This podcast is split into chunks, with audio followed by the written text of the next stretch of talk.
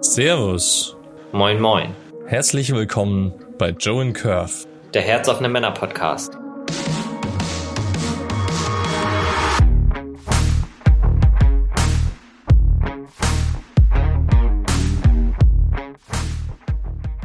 Hallo und herzlich willkommen. In dieser Folge werden wir Alois interviewen und das Thema diskutieren, was es mit der inneren Leere auf sich hat. Bevor es losgeht, ein paar kleine Hinweise vorab. Hier geht es um das Teilen von Erfahrungen und Erlebnissen. Wir sind kein Ratgeber-Podcast. Alles, was du hier hörst, sind persönliche Geschichten und keine Handlungsempfehlung von uns. Aussagen und Meinungen, die von unseren Gästen hier geäußert werden, stimmen nicht zwangsläufig mit unserer Meinung überein. Wir haben uns dazu entschieden, Beleidigungen und Kraftausdrücke, die in den Geschichten, die geteilt werden, möglicherweise geäußert werden, nicht herauszuschneiden. Falls du von solchen Ausdrücken leicht gekränkt wirst, empfehlen wir dir, ab hier nicht weiterzuhören. Bevor es losgeht, noch eine Bitte. Mach dir bewusst, dass diejenigen, die hier teilen, echte Menschen sind. Sie machen uns ein großes Geschenk, indem sie mit uns ihre sehr persönlichen Erfahrungen teilen. Bitte geh mit dem Gehörten respektvoll um. Danke dir dafür. Hallo Alois, schön, dass du hier bist. Ja, hallo, ich freue mich sehr, da zu sein. Vielen Dank für die Einladung. Sehr gerne. Wir haben ja das Thema bei dir besprochen mit dem Thema innere Leere. Bevor wir jetzt einsteigen, bitte ich dich, ein paar Worte über dich zu erzählen. Wer bist du? Ja, wie kann man sich äh, mich vorstellen? Also ich würde mal sagen, groß und, und dünn, vielleicht so vom äußeren Erscheinungsbild her. Ähm, ja, ich komme aus Österreich, äh, ganz aus dem Westen. Ähm, bin dort äh, auf einem äh, kleinen Bauernhof aufgewachsen, also wirklich so ganz naturverbunden, mitten der Berge. Und ja, bin dann ähm, über einige Umwege ähm, und, und Jobs einfach immer mehr ähm, ja, dort reingekommen, wo ich jetzt bin. Also ich habe äh, Maschinenmechaniker gelernt, habe äh, dann im Sozialbereich gearbeitet und stehe jetzt mitten in der medialen Arbeit. Also habe zwei Kinder, kleines Häuschen, eine wunderbare Frau. Genau. Das ist so der, der ich jetzt bin. Du sagst, äh, du bist auf einem Bergbauernhof aufgewachsen. Da bin ich jetzt schon neugierig. Also ich komme ja auch vom Land, vom Dorf, aber so klassisch Bergbauernhof in Österreich, wie kann man sich das so vorstellen? Also vielleicht magst du da auch so einen Ausflug in die Kindheit machen. Wie war das denn so? Ja, wie war das so? Also du kannst es wahrscheinlich gut nachvollziehen. Es war... Es war eine Kindheit, die mich jetzt im Nachhinein gesehen sehr vieles gelehrt hat. Wir waren halt, ich bin eines von sechs Kindern, also ich habe fünf Geschwister. Und ähm, man kennt das vielleicht noch äh, von ganz früher, wie es äh, bei uns in der Gegend üblich war. Da hatten man zehn, fünfzehn Kinder.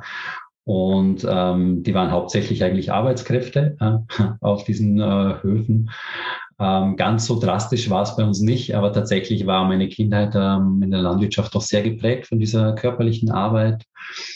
Und ähm, ja, also ich kann mich gut erinnern, so als kleiner Junge, da war es ganz normal, dass ich so Schwielen an den Händen hatte. Und ähm, das, ähm, das, das ist halt so ein bisschen sinnbildlich auch dafür, ähm, wie das Leben, ich sage jetzt mal, gesehen worden ist, so wie ich es in der Kindheit kennengelernt habe. Ja, das Leben ist, ist hart und, und viel äh, körperliche Arbeit. Ja. Andererseits, ich muss auch sagen, es war auch sehr schön, in diesem Familienverbund zu sein, eines von sechs Kindern, diese Gemeinschaft zu erleben.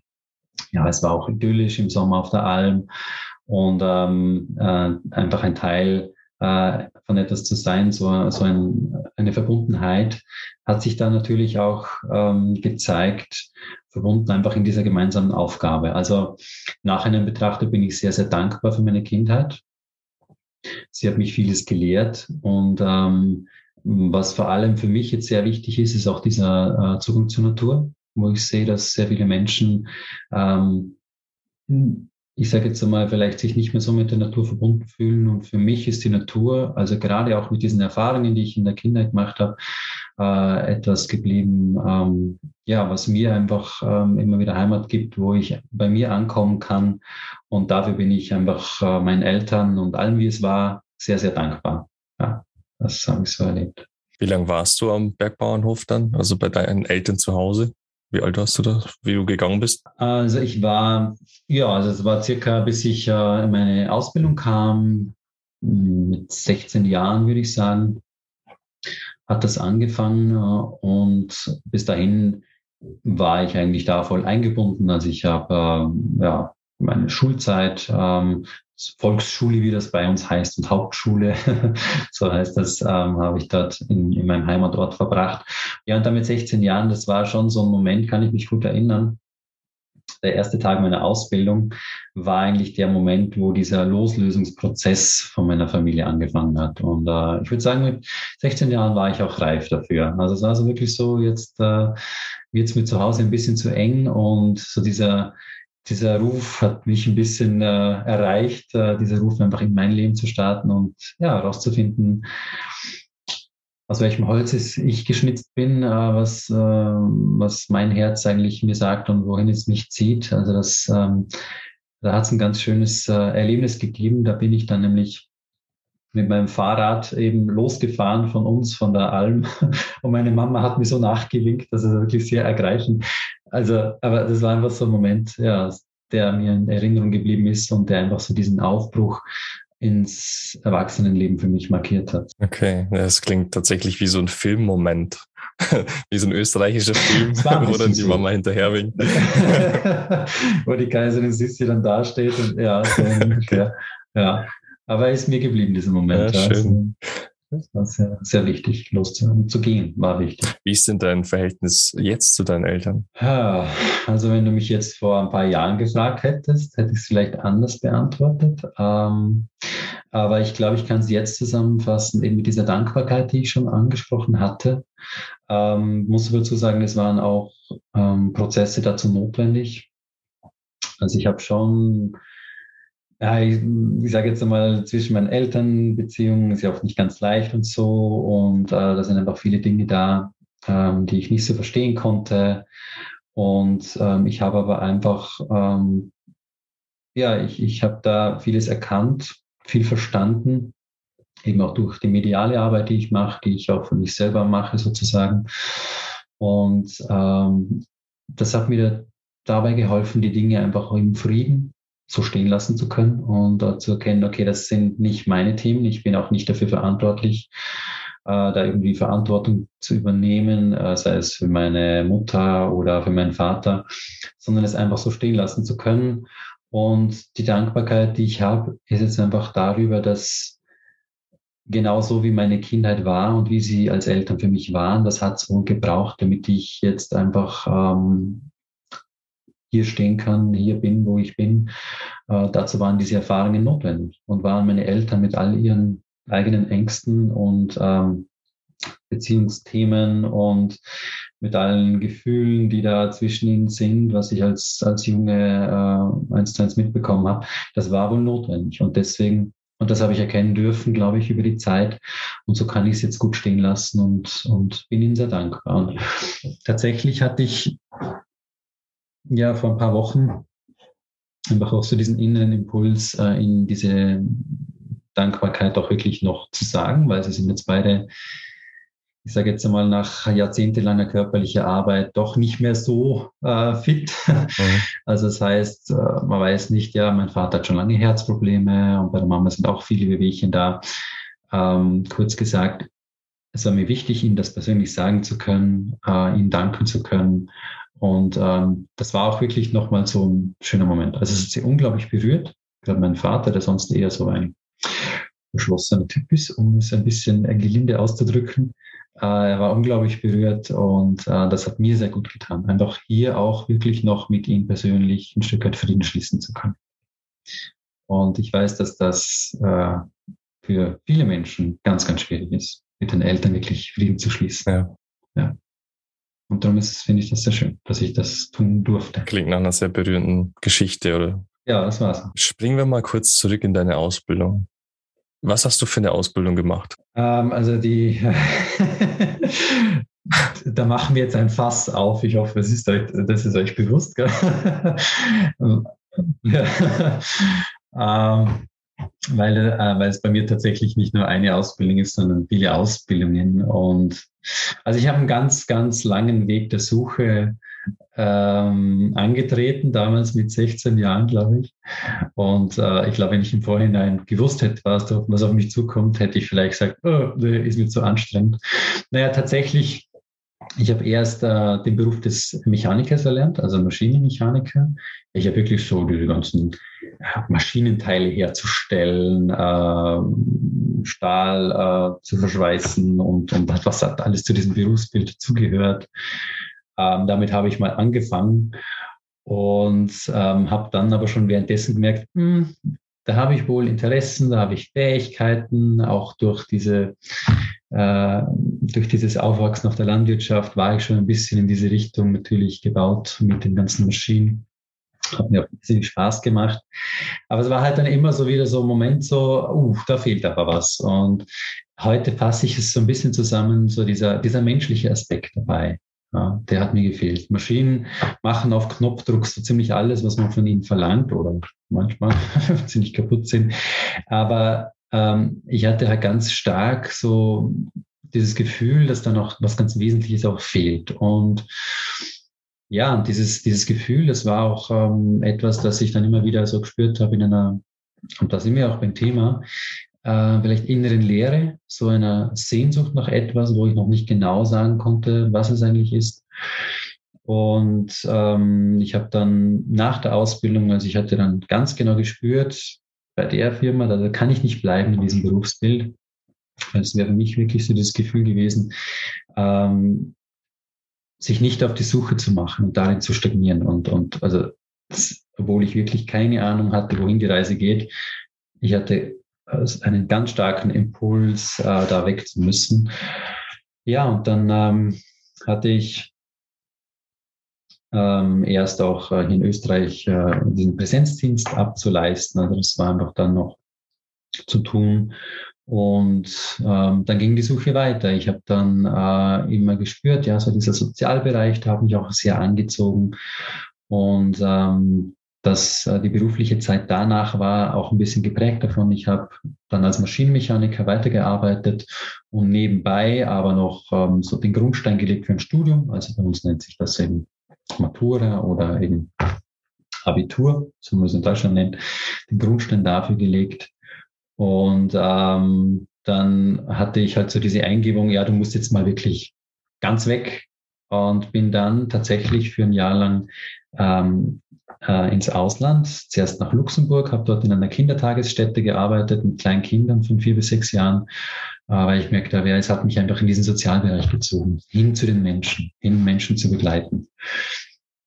Und, ähm, und der, der Grund, dies zu tun, war so, ja, es ist in die Arbeit mit Kindern. Und dann hatte ich aber so den Eindruck, ja, das ist auch sehr herausfordernd, hatte mich auch darin vielleicht nicht so hundertprozentig gefunden. Und dann ähm, kam ich wieder zurück, habe wieder als Mechaniker gearbeitet, mir meine Brötchen zu verdienen. Und bin dann noch einmal für ein Jahr nach Brasilien äh, um auch dort wieder zu suchen, ja, was ist es denn, wo, wo äh, fühle ich mich denn zu Hause, was ist denn wirklich meins? Und ähm, ja, das zeigt sich schon, es war diese Suche da, und ich habe dann schlussendlich im Sozialbereich studiert, habe also Erziehungswissenschaften und soziale Arbeit studiert, und äh, im Anschluss an das Studium bin ich dem Sozialbereich auch ähm, jetzt über fünf, sechs Jahre treu geblieben, habe dort in verschiedenen Bereichen wieder gearbeitet, Menschen mit Behinderung, Menschen mit psychischen Erkrankungen, Kinder und Jugendliche, ähm, also da war so äh, auch eine Mischung mit dabei. Ja, bis ich schließlich dann äh, auch wieder über einige Impulse und Umwege in der medialen Arbeit gelandet bin, wo ich mich jetzt sozusagen immer mehr zu Hause fühle. So ein kurzer Abriss meines Werdegangs. Kurzer, kurzer Jump zum Thema mediale Arbeit. Ich bin nicht sicher, ob alle Hörer, die jetzt das hören, verstehen, was es denn ist. Kannst du es vielleicht nochmal in einfachen, kurzen Worten erklären? Was ist denn mediale Arbeit? Und gibt es dann I H K-Ausbildungsberuf? uh, oh, vielleicht uh, zur zweiten Frage, ob es einen Ausbildungsberuf gibt. Das ist uh, eine gute Frage. Uh, also es gibt tatsächlich natürlich Ausbildungen, die man machen kann. Also ich bin auch selber in einem Ausbildungslehrgang.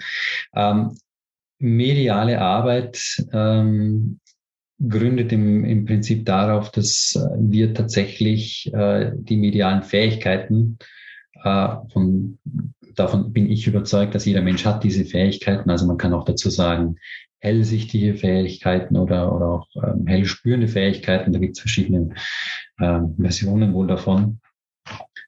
Also unter diesem Sammelbegriff mediale Fähigkeiten äh, verstehe ich Fähigkeiten, die jeder Mensch hat und die jeder Mensch für sich entdecken und anwenden kann. Ähm, ich für mich erkläre es immer so, dass es eigentlich darum geht, wir haben neben unseren Sinnen wie Sehen, Hören, Tasten, Riechen äh, auch eben diesen medialen Sinn sozusagen. Und das ist für mich äh, eine Fähigkeit, ähm, sich zu, also zu spüren sozusagen. Es ist mit dem zu spüren, auch tatsächlich Informationen ähm, zu empfangen äh, über hellsichtige ähm, Fähigkeiten. Und ähm, das Ding ist halt, jeder Mensch hat diese Fähigkeiten, aber ich habe halt festgestellt, es wird einfach in unserer Gesellschaft, so wie wir es erleben, äh, wird uns das nicht beigebracht, nicht, nicht gesagt. Und bei den meisten Menschen sind diese Fähigkeiten mh, nicht kultiviert, aber spürbar werden sie, glaube ich, für jeden einfach durch die Intuition. Also man sagt, oft Frauen haben vielleicht noch eine klarere Intuition. Ähm, spürbar werden sie vielleicht, viele Menschen sagen, hey, äh, ich habe irgendwie das Glück gehabt, äh, du rufst mich an, oh, und da hast du angerufen. Also das ist im Prinzip alles dasselbe. Das ist für mich so diese, das sind diese Fähigkeit, das ist diese Fähigkeit, die wir haben. Ja. Ähm, ich nenne es die Stimme des Herzens. Ähm, Und ein anderer sagt vielleicht, das ist einfach auch die Seele spricht zu dir. Ich glaube, dass wirklich fast jeder Mensch in seinem Leben schon solche Dinge erlebt hat. Eben, ja, keine Ahnung, äh, eben der Kollege ähm, ruft an und ich, ich spüre es ganz kurz vorher, habe ich so einen Impuls, was ist denn jetzt? Ähm, oder keine Ahnung, wenn wir Tiere beobachten, eine Katze, die sich schon, die unruhig wird und sich freut äh, und dann plötzlich fährt das Herrchen mit dem Auto her, noch bevor es gesehen wird. Also das sind... Tiere haben das auch noch sehr stark ausgeprägt, die leben sehr verbunden damit. Das ist tatsächlich in uns und jeder Mensch kann es auch für sich nutzen. Es braucht ein bisschen Übung. Ich sage immer, es ist wie Fahrradfahren lernen. Erst einmal erfährt man, man hat ein Fahrrad in der Garage stehen und dann lernt man damit zu fahren. Also das ist dieser Schritt. Ähm, genau, und das verstehe halt ich unter diesem medialer Arbeit. Ähm, und mh, ich bin tatsächlich dabei, ähm, Das, also ich habe das auch für mich entdeckt, das war in den letzten Jahren, hat sich das immer mehr gezeigt und jetzt auch ganz konkret wende ich es in meiner Arbeit an. Also ich arbeite mit meinen medialen Fähigkeiten. Ja, sag mal, wie bist du denn da hingekommen? Also du hast ja gesagt, du warst in Brasilien, in Luxemburg, du warst auf der Suche. Was hast du denn da im Ausland erlebt, was dich dann auf den Weg dahin gebracht hat? Es ist halt, es, es hat so einen so einen Kern gegeben, der mich halt immer vorangetrieben hat, ja, der, der mich, ich sage jetzt mal, ins Ausland getrieben hat.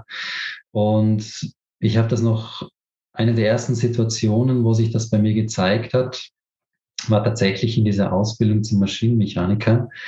Ähm, spannend, dass es auch damals war, aber das war, da hatte ich ein bisschen Distanz von zu Hause und war dann nicht mehr so drin in diesen ganzen Systemen. Ähm, aber ich hatte eben diesen, einerseits dieses Talent, dieses, diese ähm, Lust, auch hier in diesem technischen Bereich zu arbeiten, aber andererseits, ich kann mich gut an einen Tag erinnern, also so himmelhoch jauchzend und dann auch wieder so zu, zu Tode betrübt. Klingt fast ein bisschen manisch-depressiv, aber es war halt so dieses, ich hatte unglaublich Spaß an der Arbeit, habe aber gleichzeitig gespürt, da ist auch so eine gewisse Leere, so eine innere Leere irgendwie da. Und auch jetzt in der Arbeit, in der ich bin, ähm, sagen mir das Menschen immer wieder, hey, was, was ist das in mir? Ja, ich habe, es passt ja, keine Ahnung, ich habe Familie, Haus, Kinder, bla bla bla. Ähm, aber gleichzeitig spüre ich irgendwie, ähm, war es das jetzt? Ja, da ist so, so, so eine innere Leere da und, und in diesem Alltagstrott drin zu hängen, ähm, das fühlt sich nicht erfüllt an. Ja, und, und dann, und genau das war halt eben das, was ich damals so das erste Mal so richtig wahrgenommen hatte. Und ähm, ich habe dann ganz genau gemerkt, okay, da ist was. Ich habe es gespürt, irgendwas muss, muss es da noch geben, äh, außer diesem, man macht Ausbildung, Beruf, dann irgendwann Frau, Kinder, Haus und, und dann Pension. Und, und ich glaube, sehr, sehr viele Menschen spüren, äh, dass dieser Weg allein äh, sie vielleicht nicht erfüllt in dem Maße, wie es versprochen wird. Und das war bei mir damals eben schon mit sechzehn Jahren unglaublich stark, spürbar.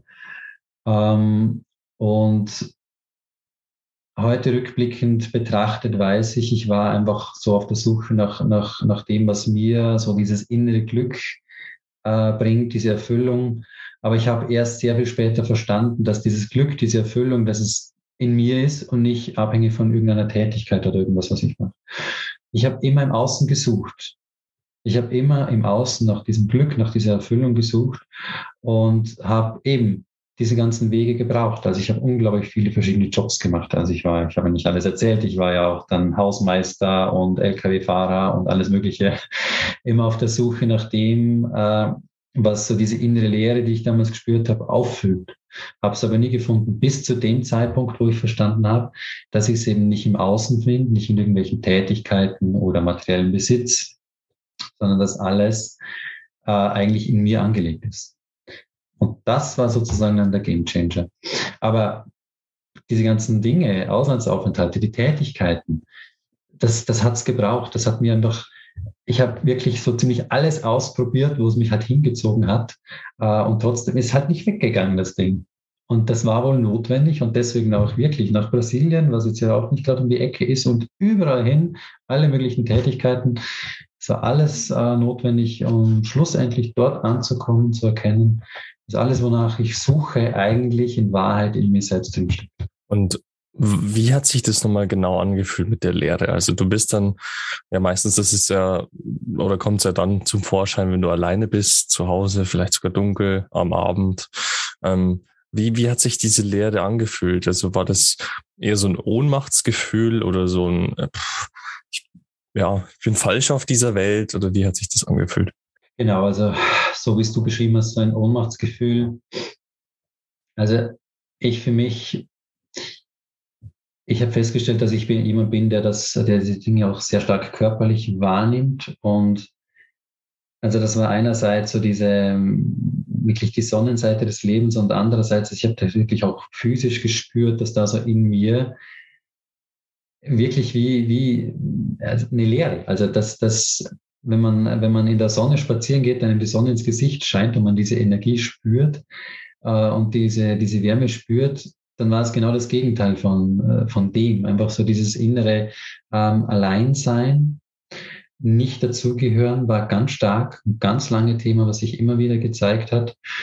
Ich habe auch immer den Eindruck gehabt in der Zeit, ich komme nicht mehr mit mit den Dingen. Also das hat sich auch schon ein bisschen früher gezeigt, dass ich so einen Eindruck hatte, alle anderen, die gehören dazu, zu diesen, zu der Gesellschaft, und ich habe mich davon immer ausgeschlossen gefühlt. Also es war wirklich so dieser Moment, auch die Erwachsenen haben mich nicht verstanden, so in meinen Wahrnehmungen, und ich hatte dann sehr oft eben dieses Gefühl, auch dieses ja, Verlassenseins, auf, auf mich selbst gestellt sein. Und das... Das hat sich einfach, zum Beispiel, ich kann mich gut erinnern an eine Situation, da war ich so zehn, zwölf Jahre alt, saßen wir beim Arzt äh, im Wartezimmer, und da lagen so Flyer aus, und dann war irgendwas von meiner Schule war ausgeschrieben auf diesem Flyer, ja, irgendeine Veranstaltung oder sowas.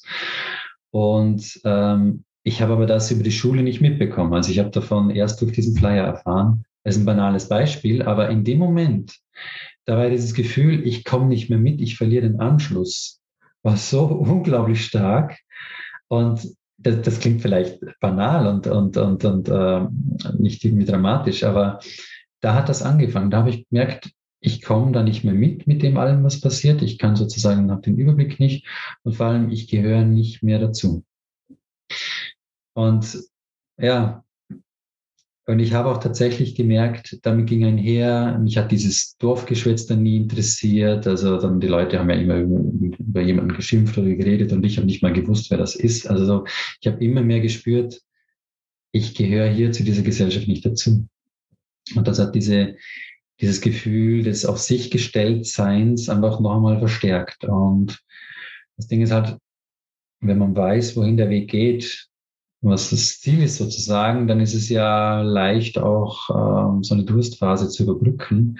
Aber damals hatte ich auch diese Perspektive überhaupt nicht. Ich habe wirklich mehr keine Ahnung, was es ist, keine Ahnung, wohin ich gehöre, wo meine Heimat ist sozusagen. Ähm, und ich hatte auch noch keine Ahnung, also noch keine, keine Idee davon. Und das hat einfach das Gefühl bis tief ins Herz hinein sozusagen rücken lassen. Also ich fand es gerade ganz sehr, sehr spannend, was du da gesagt hast. Gibt es noch ein paar Situationen in deinem Leben, wo du das gespürt hast? Und ja, kannst du ausmachen, ob es da irgendwie ein Muster gab? Ja, also es gibt ein Beispiel, das glaube ich, habe ich auch noch nicht vielen äh, erzählt. Also es gab äh, die Situation, ich komme wie gesagt davon, von einem Bauernhof und ähm, es gab da jedes Jahr so eine Viehausstellung. Das klingt vielleicht äh, ähm, komisch für die, die jetzt da nicht so drin sind, aber ähm, ich war halt auf dem Weg nach Hause und da hat mich unterwegs halt so ein, ein Bauer auch aufgehalten und ähm, Der, der hat dann halt gesagt, ja, du musst dann bei dieser Viehausstellung mit, mit einer Kuh am Halfter sozusagen auftauchen und dann hier äh, sozusagen diese Kuh äh, präsentieren. Und, und es war halt für mich, also ich habe dann so richtig mit, da, da war auch so, also ich habe es richtig als Übergriff auch empfunden, habe mich auch so festgehalten dann äh, an meiner, an meiner Schulter. Und ich habe gemerkt, jede Phase von mir ging da in Widerstand, weil das war für mich so dieses Synonym, du musst da dazugehören. Und ja, was halt auch das Ding war, mein Vater stand nämlich daneben und ähm, der wusste ganz genau, dass ich das halt nicht wollte, weil ich das gar nicht wollte, dass da also in mir ein Widerstand ist und dass ich vor allem diesen Mann, der ähm, den auch nicht gerne mochte und der hat halt nichts gesagt dazu, der ist da nicht für mich eingestanden und das hat halt noch einmal dieses Gefühl, dieses auf sich gestellt Seins, dieses Alleinseins darin oder nicht verstanden werdens noch einmal sehr verstärkt. Also das war auch so eine Situation, die, mis, die mir bis heute geblieben ist und ja, ich auch mal hinschauen darf.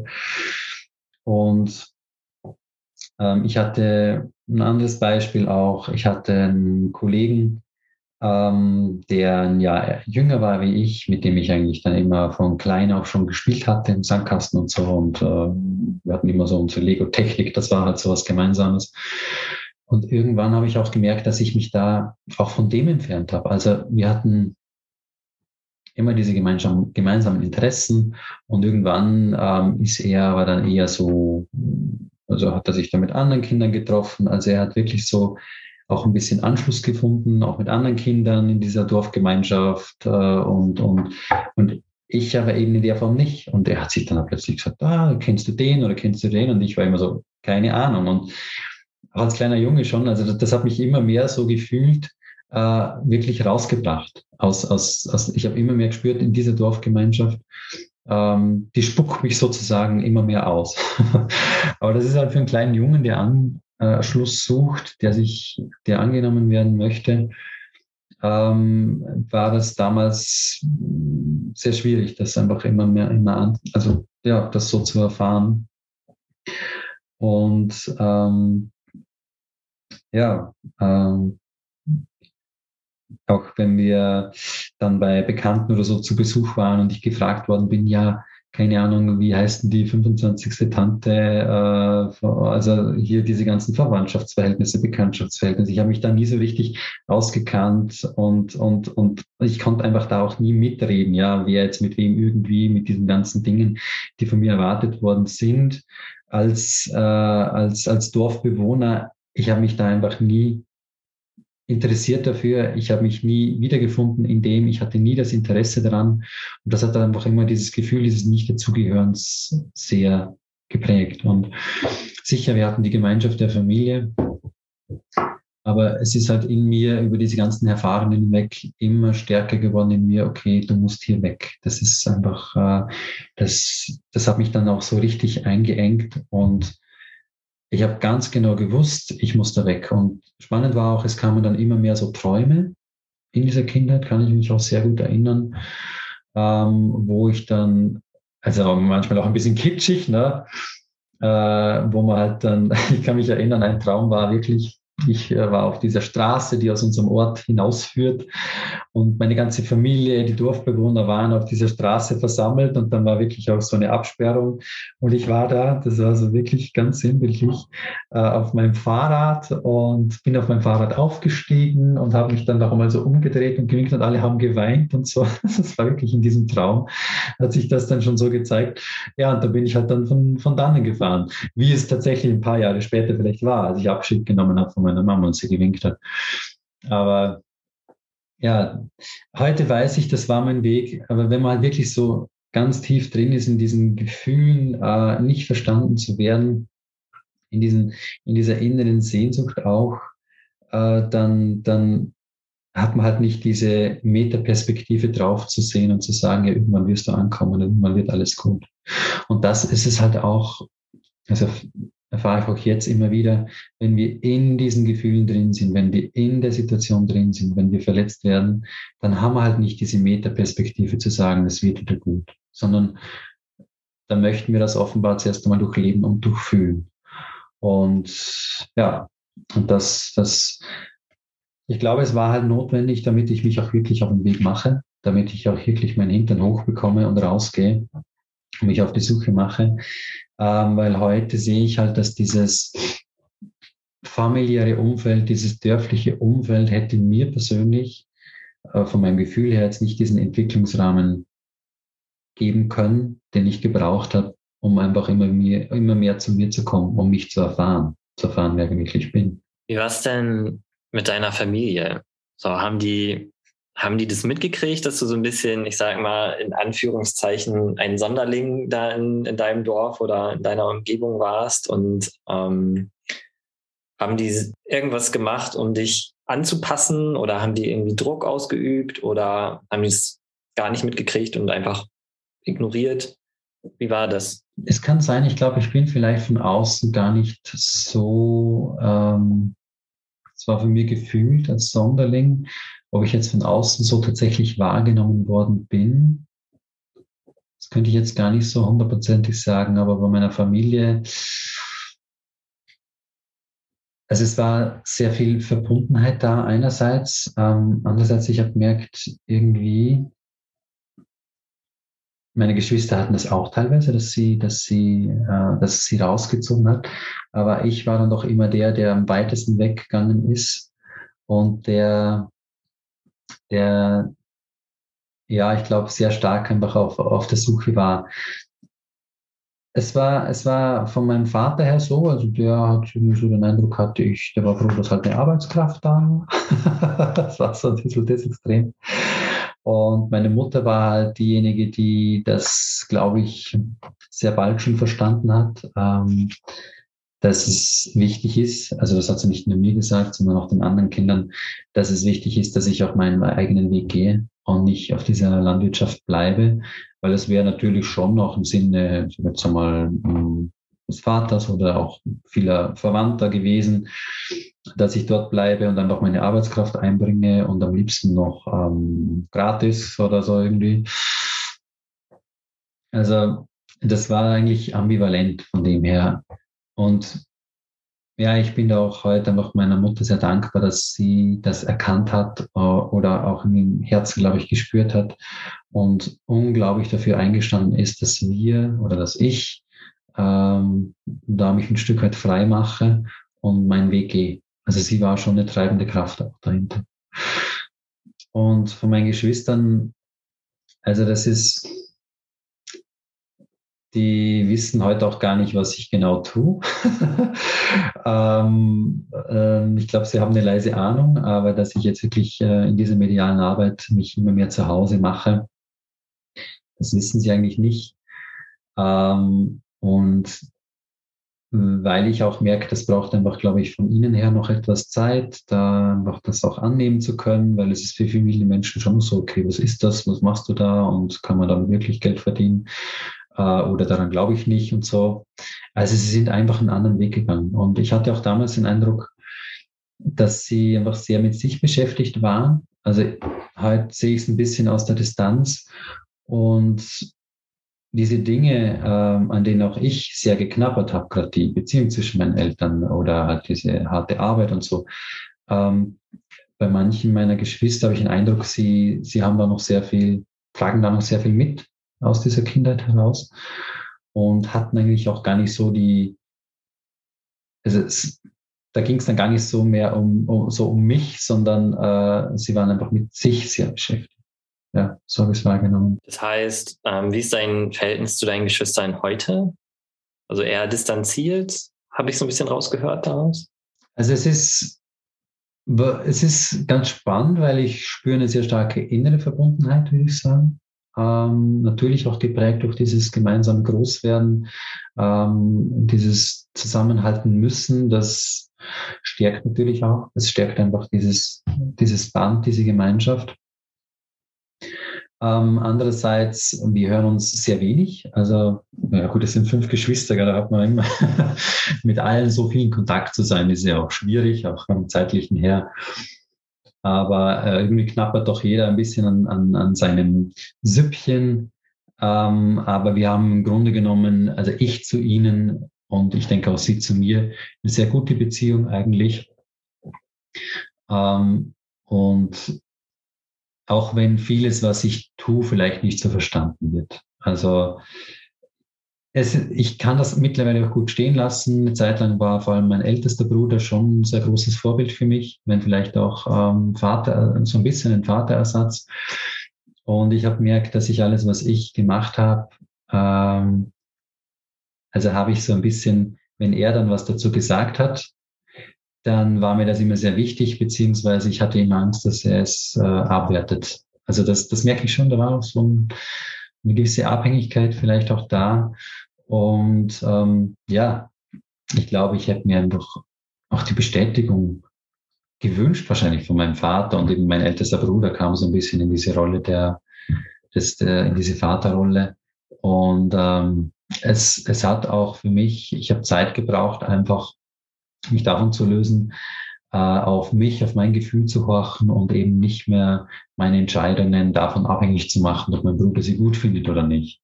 Ja, weil mein Vater war ja in dem Sinne emotional jetzt nicht erreichbar. Glaube ich auch etwas, das viele kennen. Emotional nicht erreichbare Väter. Ähm, ja, aber auch da, das war auch so ein Prozess, einfach zu sagen, ich darf meinen Impulsen folgen, meine Entscheidungen dürfen für mich stimmig sein, egal ob es jetzt äh, ein Mensch, der mir sehr wichtig ist, dessen Meinung mir sehr wichtig ist, sie gut oder schlecht findet. Seit wann weißt du das, dass du diesen Impulsen folgen darfst und dass du, dass du es so sanft ansehen kannst, sage ich mal? War denn da auch mal eine Phase, ja, wo es ein bisschen heißer herging, also Stichwort Aggression? Ja. Ähm, Was war denn da los? Also es, das ist auch noch nicht so lange her. Ne? ähm, das eine ist, in der Ausbildung zu sein. Ich bin jetzt eben in der Ausbildung zu dieser medialen Arbeit. Und in dieser Ausbildung, das habe ich gemerkt, durch diese Prozesse, in diese medialen Prozesse, in die man einsteigt, ja, da kommen halt ein bisschen diese Grundthemen zum Vorschein. Ja, alles, was man jahrelang vielleicht in sich äh, hineingeschüttet hat und dann auch äh, zugedeckt hat mit mehreren Schichten. In dieser Arbeit, mit Hilfe der medialen Arbeit, sind diese Dinge einfach zum Vorschein gekommen. Und was ganz spannend war, und da war, war ich über mich selber auch sehr erstaunt, äh, doch wie viel vielleicht auch Wut und Aggression in mir steckt. Weil von früher her, ich war eigentlich immer so, ah ja, der Alois, der ist so ruhig, der ist so lieb, der macht alles, der hilft jedem, war auch mit meiner Frau ganz oft ein ähm, Streitpunkt, weil ich sie dann einmal versetzt habe, um jemand anderen zu helfen. Also so, Beziehungen sind ja immer wunderbare Spiegel. Ähm, also das war so dieses Bild, das ich von, dass ich auf die Menschen gemacht habe, offenbar. Also der Alois ist mal angepasst und lieb und, und andererseits aber auch nicht so richtig greifbar, ja, weil er halt immer zu allem Ja und Amen sagt. Und eben in dieser Ausbildung, in diesen Prozessen, die angestoßen wurden, da bin ich da ein bisschen tiefer eingetaucht und habe eigentlich gemerkt, ja, da gibt es aber auch eine ganz andere Seite. Also da gibt es auch tatsächlich die Seite wirklich, die mal wütend ist, vielleicht auch auf meinen Vater, dass er emotional nicht erreichbar war, oder einfach auch einmal wütend auf sich selber, dass ich halt gewisse Dinge vielleicht nicht so auf die Reihe bekomme, aber wirklich das Ding war halt, ähm, wo ich da reingestoßen worden bin, dass man auch beide Teile in sich hat. Also ich hatte, glaube ich, diesen, diesen, ich sage jetzt einmal, mancher will das ja, sagen wir es mal, dunkle, nennen wir es dunkle Seite, ja. Ich habe das wirklich in mir entdecken dürfen. Also ich bin nicht nur der brave Liebe, der, der immer für alle da ist, sondern ich habe auch eine dunkle Seite, wo ich wirklich auch einmal eine, wenn man das so sagen darf, scheiß Wut habe auf, ja, auf mich, auf die Welt, wo ich sage mal wirklich denke, hey, du Entschuldigung, du Arsch, du Blöder. Das hat, ich habe gemerkt, das hatte ich früher, habe ich das nicht so zugelassen. Ja? Und, ähm, und ich glaube aber, dass das ist ja, wir sind Menschen, das ist, das ist ein Teil von uns und ich habe das wirklich auch lernen dürfen, das auch zuzulassen, dass ich halt nicht immer der Brave und der Liebe sein muss, sondern dass ich auch eine andere Seite habe, dass es zu mir gehört und das auch wirklich ähm, spüren darf. Also das ist so, das ist, das ist das, wo zu diesem Kern, den ich immer, zu dem ich immer mehr gekommen bin. Und ich merke auch in der Arbeit, die ich jetzt mache, sehr viele Menschen verdrängen einfach viele Anteile in sich. Verdrängen halt, ja, sei es Wut, sei es Aggression oder einfach einmal auch äh, auf den Tisch hauen zu wollen, sondern sie nehmen es halt zu sich und, und, und ähm, glauben, alles in, in sich hineinfressen zu müssen, um ein Bild von sich nach außen aufrechtzuerhalten. In Wahrheit schaden sie dem. Absolut, absolut. Also ich habe das ja auch lange Jahre gemacht. Und für mich ist es mega befreiend, wenn ich einfach mal in den Wald gehe und einen Schrei loslasse, dass es am besten noch halt und das quasi zurückkommt und so. Das ist ja wahnsinnig befreiend, kann ich bloß jedem ja. Zuhörer ans Herz legen. Und es ist halt, also ich habe für mich wirklich lernen dürfen, dass, es geht nicht darum, diese Gefühle, die da sind, ähm, wegzumachen, äh, sondern es geht einfach darum, sie, sie anzunehmen und anzuerkennen, dass sie tatsächlich auch ein Teil von, von uns sind, von uns als Menschen. Und was das Spannende daran ist, wir bewerten es vielleicht als positiv oder negativ, ja, also Liebsein ist positiv und nicht Liebsein ist negativ, aber wenn man diese Wertung mal ein bisschen aufgibt, dann, dann erkennt man vielleicht auch, dass gerade in Aggression oder Wut, dass in dem auch eine unglaubliche Lebensenergie steckt, ja. Also wenn ich den ganzen Tag nur da sitze äh, und, keine Ahnung, im Schneidersitz und meditiere und auf Wolke siebenundzwanzig schwebe, ähm, weiß ich nicht, äh, wie hoch dann, also ich, ich glaube, ich glaub, dass eigentlich diesen Menschen nicht, die sagen, äh, es ist äh, das Ziel, äh, dass immer alles Friede, Freude, Eierkuchen ist. Nee, das glaube ich nicht. Ich glaube, es geht darum, beide Teile zuzulassen. Und wirklich auch von äh, in dieser Wut, in dieser Aggression, auch darin steckt eben diese Energie, diese Kraft, die mir auch wieder hilft, äh, voranzukommen. Und es ist halt immer eine Polarität. Das ist das, was, was ich für mich erkannt habe. Um in der Mitte anzukommen, um im Ausgleich zu sein, geht es darum, auch diese Polarität zuzulassen. Das heißt, eben, es gibt das Licht und es braucht die Dunkelheit, um das Licht zu erkennen. Ja, es gibt den Schatten und Licht, es gibt ähm, das Große und das Kleine, das Dicke und das Dünne, das Innen und das Außen. Es ist immer diese Polarität. Und das ist halt für mich so ein Gesetz des Lebens. Und für mich war es einfach wirklich erst einmal unglaublich überraschend, diese Anteile in mir zu entdecken, dann auch eine unglaubliche Scham, es zuzulassen. Dazu hatte ich halt das Glück, dass ich dann einen Rahmen bekommen habe. Und, und dann aber im nächsten Schritt auch das wirklich zu integrieren, zu sagen, okay, und so wie macht mich das? Und genau, und, und wir hatten ja vorher, ähm, im Prinzip habe ich für mich entdeckt, damit, dass wir das auch zulassen, kommen wir auch wirklich ins Spüren. Also wir spüren dann den Körper wieder richtig, gerade äh, eben, wie du sagst, wenn man in den Wald reingeht und einmal das rausschreit und einmal wirklich äh, jeden, dem man gerne mal sagen möchte, was man denkt, also was für ein Arsch er ist oder was weiß ich nicht alles, das ist ja auch unglaublich körperlich. Also wir kommen doch wirklich wieder dahin, dass wir uns spüren, dass wir uns selbst spüren, unser wahres Selbst. Und, und äh, das ist unglaublich befreiend. Und das ähm, führt auch dazu, dass wir immer mehr lernen, so diese Impulse, die uns unser Körper eigentlich ständig sendet, ja, auch wirklich wahrzunehmen. Wie gehst du denn jetzt mit deinem Bewusstsein, sage ich mal, in, im jetzigen Moment mit Aggression um oder mit, mit solchen Gefühlen, die möglicherweise unbequem sind oder man früher als negativ bewertet hat? Wie gehst du ganz konkret heutzutage damit um? Ähm, also es ist natürlich ein Prozess und äh, ich, ich glaube, ja.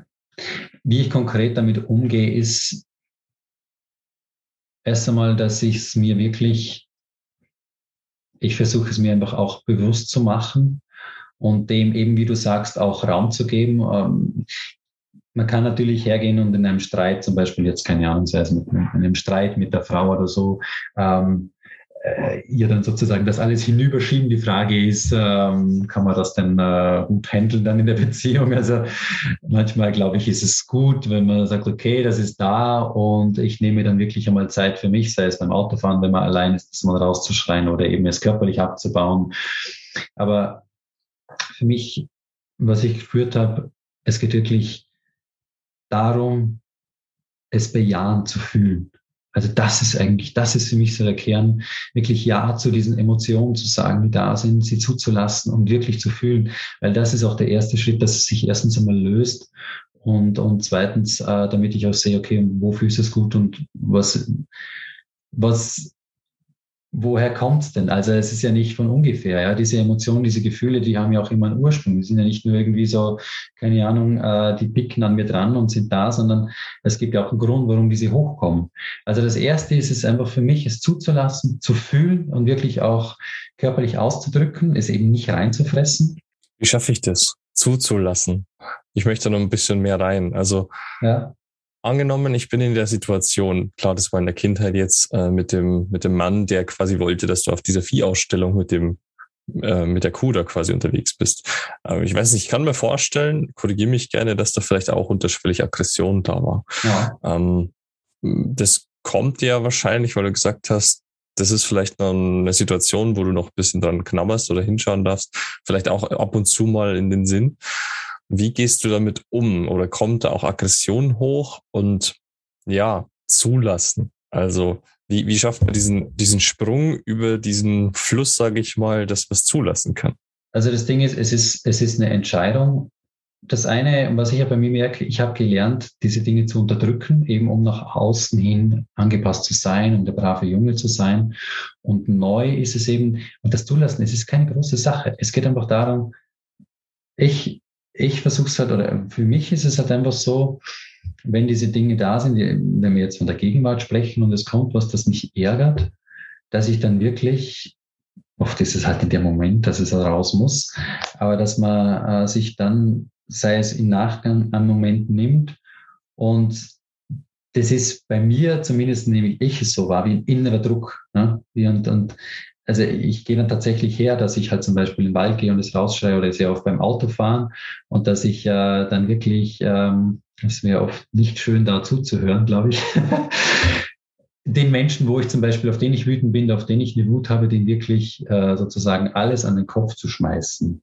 Ja, also mit allen grauslichen, mit, mit Flüchen und allem, was dazugehört, äh, einfach wirklich es äh, rauszuschreien. Der Mensch muss ja nicht da sein, er muss es ja nicht hören. Hätte ich kurz eine Zwischenfrage. Wenn du das quasi auf den anderen Menschen schießt äh, und das quasi ja auch, ich nenne es mal Energiefeld, schickst, kannst du dem anderen Menschen dann schaden?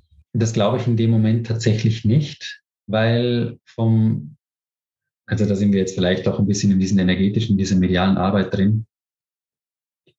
Ich muss da vielleicht ein bisschen ausholen. Die Dinge, die, ich glaube, dass die anderen Menschen uns immer Spiegel sind. Also wenn ich wütend auf den anderen Menschen bin, wenn da eine Aggression kommt, dann ist es eigentlich eine Aggression und eine Wut auf mich selbst, die ich habe.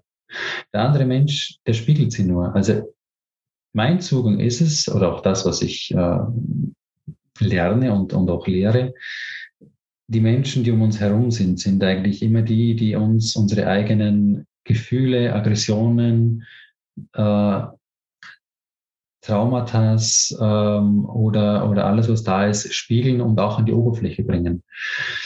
Das heißt, wenn ich jetzt hergehe, der erste Schritt ist für mich eben dieses bejahende Fühlen, auch mit allem, was körperlich kommt. Und das muss erst einmal raus. Diese Gefühle wollen gefühlt werden. Es, es hilft nichts zu sagen, ich fresse es in mich rein, weil es gehört ja mir. Nein, in dem Moment ist es einfach da und es geht dabei darum, es bejahend zu fühlen. Ich glaube nicht, dass man dem anderen schaden, weil in Wahrheit es so ist, dass ich ja eigentlich auf mich selber wütend bin. Und der andere ist energetisch, glaube ich, weiß. Also die, die Seele weiß es. Ich glaube, das ist halt mein Zugang. Das Herz und die Seele kennen die Wahrheit. Und die Seele des anderen Menschen weiß ganz genau, dass sie nur als Spiegel dient, dass sie nur mir dient, sozusagen das hochzuholen. Und das Ding ist halt, der nächste Schritt ist, der erste Schritt ist das Fühlen, das Spüren, dass, äh, dass auch diese, diese Aggression, diese Wut, um wirklich körperlich rauszulassen, oder man kann ja auch auf irgendwas einhauen oder so, oder irgendwelche Gewichte heben.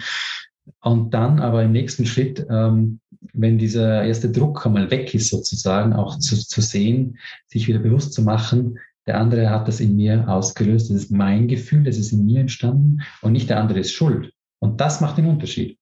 Weil was die allermeisten Menschen halt machen, ist, dass sie sagen, du bist schuld, dass es mir schlecht geht, dass ich aggressiv bin. Aber in Wahrheit ist es etwas, das er in mir zur Resonanz gebracht hat.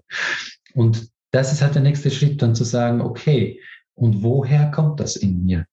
Da hat es irgendeine Erfahrung gegeben, da hat es irgendeine Traumata gegeben, da hat es irgendein Ereignis gegeben, sei es in der Kindheit, sei es äh, früher mal. Äh, und daher kommt das.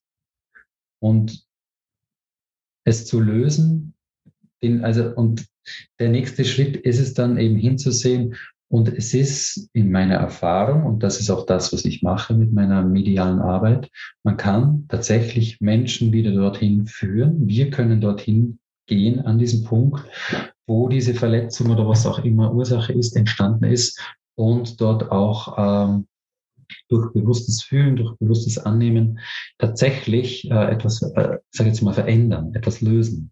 Okay. Ja. Also das ist, das ist meine Sicht der Dinge, und das ist das, was ich auch mache. Ja, sehr spannend. Ähm, ja, ja. Aber der erste Schritt ist immer und bewusstes, bejahendes Fühlen und annehmen lassen, was ist. Weil es ist ja da. Das Gefühl, wenn wir es in uns reinfressen, dann kommt es halt irgendwo anders wieder. Aber wenn wir die Gefühle, wenn wir das, was in uns ist, nicht annehmen, ähm, ich bin auch der Überzeugung, dass sehr viele körperliche Erkrankungen sich so dann ausdrücken, die sich irgend, dass das Unbewusste, was da ist, dass es sich halt irgendein Ventil sucht. Und wenn wir nicht hinsehen, dann ist der Körper, der uns das oft zeigt. Lass uns nochmal kurz zum anderen Thema springen. Und zwar, hattest du jemals in deinem Leben Vorbilder? Und hast du aktuell Vorbilder? So richtige Vorbilder, wie damals vielleicht für die Kinder Arnold Schwarzenegger war oder was weiß ich. Also. Ja, ja. Ja, auf jeden Fall. Ähm, ja, die haben immer gewechselt. In der, in der Kindeszeit, da war es tatsächlich unser Klassenlehrer. Ah, spannend. Der war mir, der war mir ein Vorbild. Ähm, Wieso? Ja, der hatte diese Ruhe. Und also, ja, er, er kam, also er war einfach einer, der, der, der kam in die Klasse und es war einfach ruhig. Es hat, es war diese Entspannung drin. Und ich habe mich halt da einfach sehr wohl gefühlt. Und ähm, das, glaube ich, war auch ein großes Vorbild für mich. Und tatsächlich, ähm, Arnold Schwarzenegger kam dann auch äh, ins Bild. Also es war mehr so diese... Er ist ja Österreicher, stimmt. er, ist Öst, er, ist, er ist Österreicher, genau, aus der Steiermark. Und es war aber bei ihm, glaube ich, mehr auch diese physische Stärke. Das äh, war eine Zeit lang auch so ähm, etwas, das ich mir für mich vielleicht gewünscht hätte. Ähm, ich bin jetzt eher so schmal gebaut und so, aber er hat halt damit, so mit dieser Kraft, die er ausgestrahlt hat, das war für mich auch irgendwie sehr einer, der gewusst hat, wo er hin will und das einfach mit dieser Kraft hat. Also das war schon, das, das hatte schon eine große Vorbildwirkung auch auf mich. So männlich. Oh, so muss es so sein. Oh. Ja, okay. Genau. Und einfach aber auch diese Stärke und diese, diese ja, wirklich Durchschlagskraft. Und ähm, ja, es gab dann ähm, über die Jahre verschiedene, und in den letzten Jahren sind es schon Menschen, die sehr mit sich, ich sage jetzt einmal, die zumindest nach außen hin, also die mit sich im, im Reinen sind, die, da ist jetzt ein, also mit Kurt Tepperwein hat eigentlich diese, diese Geschichte bei mir ein bisschen angefangen. Dann, jetzt fallen mir die ganzen Namen dann nicht ein, wenn ich das sagen darf, Robert Betz zum Beispiel war auch, oder ist auch ein Vorbild für mich. Natürlich auch der Dalai Lama, also einfach Menschen, die, wo, wo ich gemerkt habe, die reden was anderes. Also da geht es um diese Tiefe im Leben, die ich irgendwie immer gesucht habe oder, oder suche. Ja, ich habe es zu der Zeit, wie ich diese Lehre da zu Beginn, wie das kam, wie ich, wie ich das so gespürt habe, äh, da hatte ich diese Menschen jetzt noch nicht also, mh, gekannt. Das kam erst ja. sehr viel später dazu. Ähm, aber ja, es sind dann immer mehr Menschen geworden, wo ich gemerkt habe, die blicken ein bisschen hinter die Fassade, die äh, sagen Dinge, die mir sehr ins Herz gehen sozusagen. Diese Menschen sind mir dann immer mehr zum Vorbild geworden und Ähm, und haben mich begleitet und ja, im Endeffekt, gerade über Robert Betz zum Beispiel, bin ich auch über einige Umwege dann äh, zur medialen Arbeit gekommen. Ja. Also tatsächlich sind es auch Vorbilder und das, was sie machen können, uns einfach sehr oft weiterhelfen, indem wir suchen. Vielen Dank fürs Teilen. Hast du eine Hauptvision in deinem Leben oder irgendwas, was du jetzt hier vielleicht noch mit den Menschen ja, teilen möchtest? Also irgendwas, was dir vielleicht auf dem Herzen, auf der Seele brennt, wo du sagst, das wäre jetzt, das wäre jetzt eine coole Gelegenheit, um es mal rauszuschreien sozusagen. Ja, ich, also ich spüre, ich ziehe Menschen an, die sehr auf der Suche sind. auf der Suche, äh, für mich war es immer so nach dem tieferen Sinn des Lebens, auf der Suche nach dem, was ihr Herz wirklich erfüllt, wo sie Freude und Friede bringen. Und das Wesentliche für mich ist, es ist alles da, es ist alles in uns, was wir brauchen, was wir wissen müssen. Das ist es eigentlich. Wir finden es nicht in erster Linie in außen, in den Dingen oder in irgendeiner Beziehung oder einem Partner oder einer Partnerin, oder in einem Haus, sondern wir finden es in uns selbst. Und das ist eigentlich der Kern dessen, was ich aus meiner Suche heraus gelebt, äh, gelernt habe. Und was ich auch noch sagen möchte, das, was wir in uns selbst wirklich entdecken können, was da da ist, das äh, ist viel, viel größer und mächtiger und fühlt sich einfach so, so ähm, befreiend und, und leicht und gleichzeitig erfüllend an, dass man sich's, dass man es nicht beschreiben kann, sondern dass man es wirklich eigentlich äh, erleben muss, um es, um es äh, beschreiben zu können. Also kurz gesagt, alles, was wir suchen, alles, was wir im Außen uns wünschen, alles, was wir meinen zu brauchen, es ist eigentlich alles da, es ist in uns und äh, ja, es ist einzigartig und es ist wunderbar. Und es hat jeder Mensch auch was ganz Eigenes, ganz Spezifisches und Einzigartiges an sich. Und jeder ist, so wie er ist, äh, wird gebraucht in dieser Welt. Vielen Dank, lieber Alois. Vielen Dank für deine Zeit. Vielen Dank fürs Teilen. Für alle, mit denen jetzt quasi deine Arbeit resoniert hat, mit denen du resonierst, wie können sie dich erreichen? Hast du da Möglichkeiten? Ja, also ähm, ich bin ja noch ein bisschen am Anfang meiner meiner Äh, Tätigkeit, meiner selbstständigen Tätigkeit. Aber ich bin telefonisch erreichbar auf jeden Fall, äh, bin über E-Mail erreichbar und in einigen äh, Wochen äh, auch äh, eine Homepage, würde mich, äh, würde man mich erreichen kann. Das können wir direkt auch unten verlinken, wenn es für dich in Ordnung ist. Genau, ja. Das wäre einfach vielleicht, dass man E-Mail-Adresse und Telefonnummer unten verlinkt. Genau. Also ich arbeite auch äh, online natürlich. Das heißt, man muss nicht mich persönlich treffen, um mit mir zu arbeiten. Das geht auch, wenn wir am anderen Ende der Welt sind, sozusagen. Genau. Ja, vielen herzlichen Dank einfach für die Einladung, für, das, für die Möglichkeit, da zu sein und das zu teilen. Vielen Dank dir. Und schaltet auch nächste Woche wieder ein, wenn es heißt Joe and Curve, der herzoffene Männer-Podcast. Bleibt wach, Männer.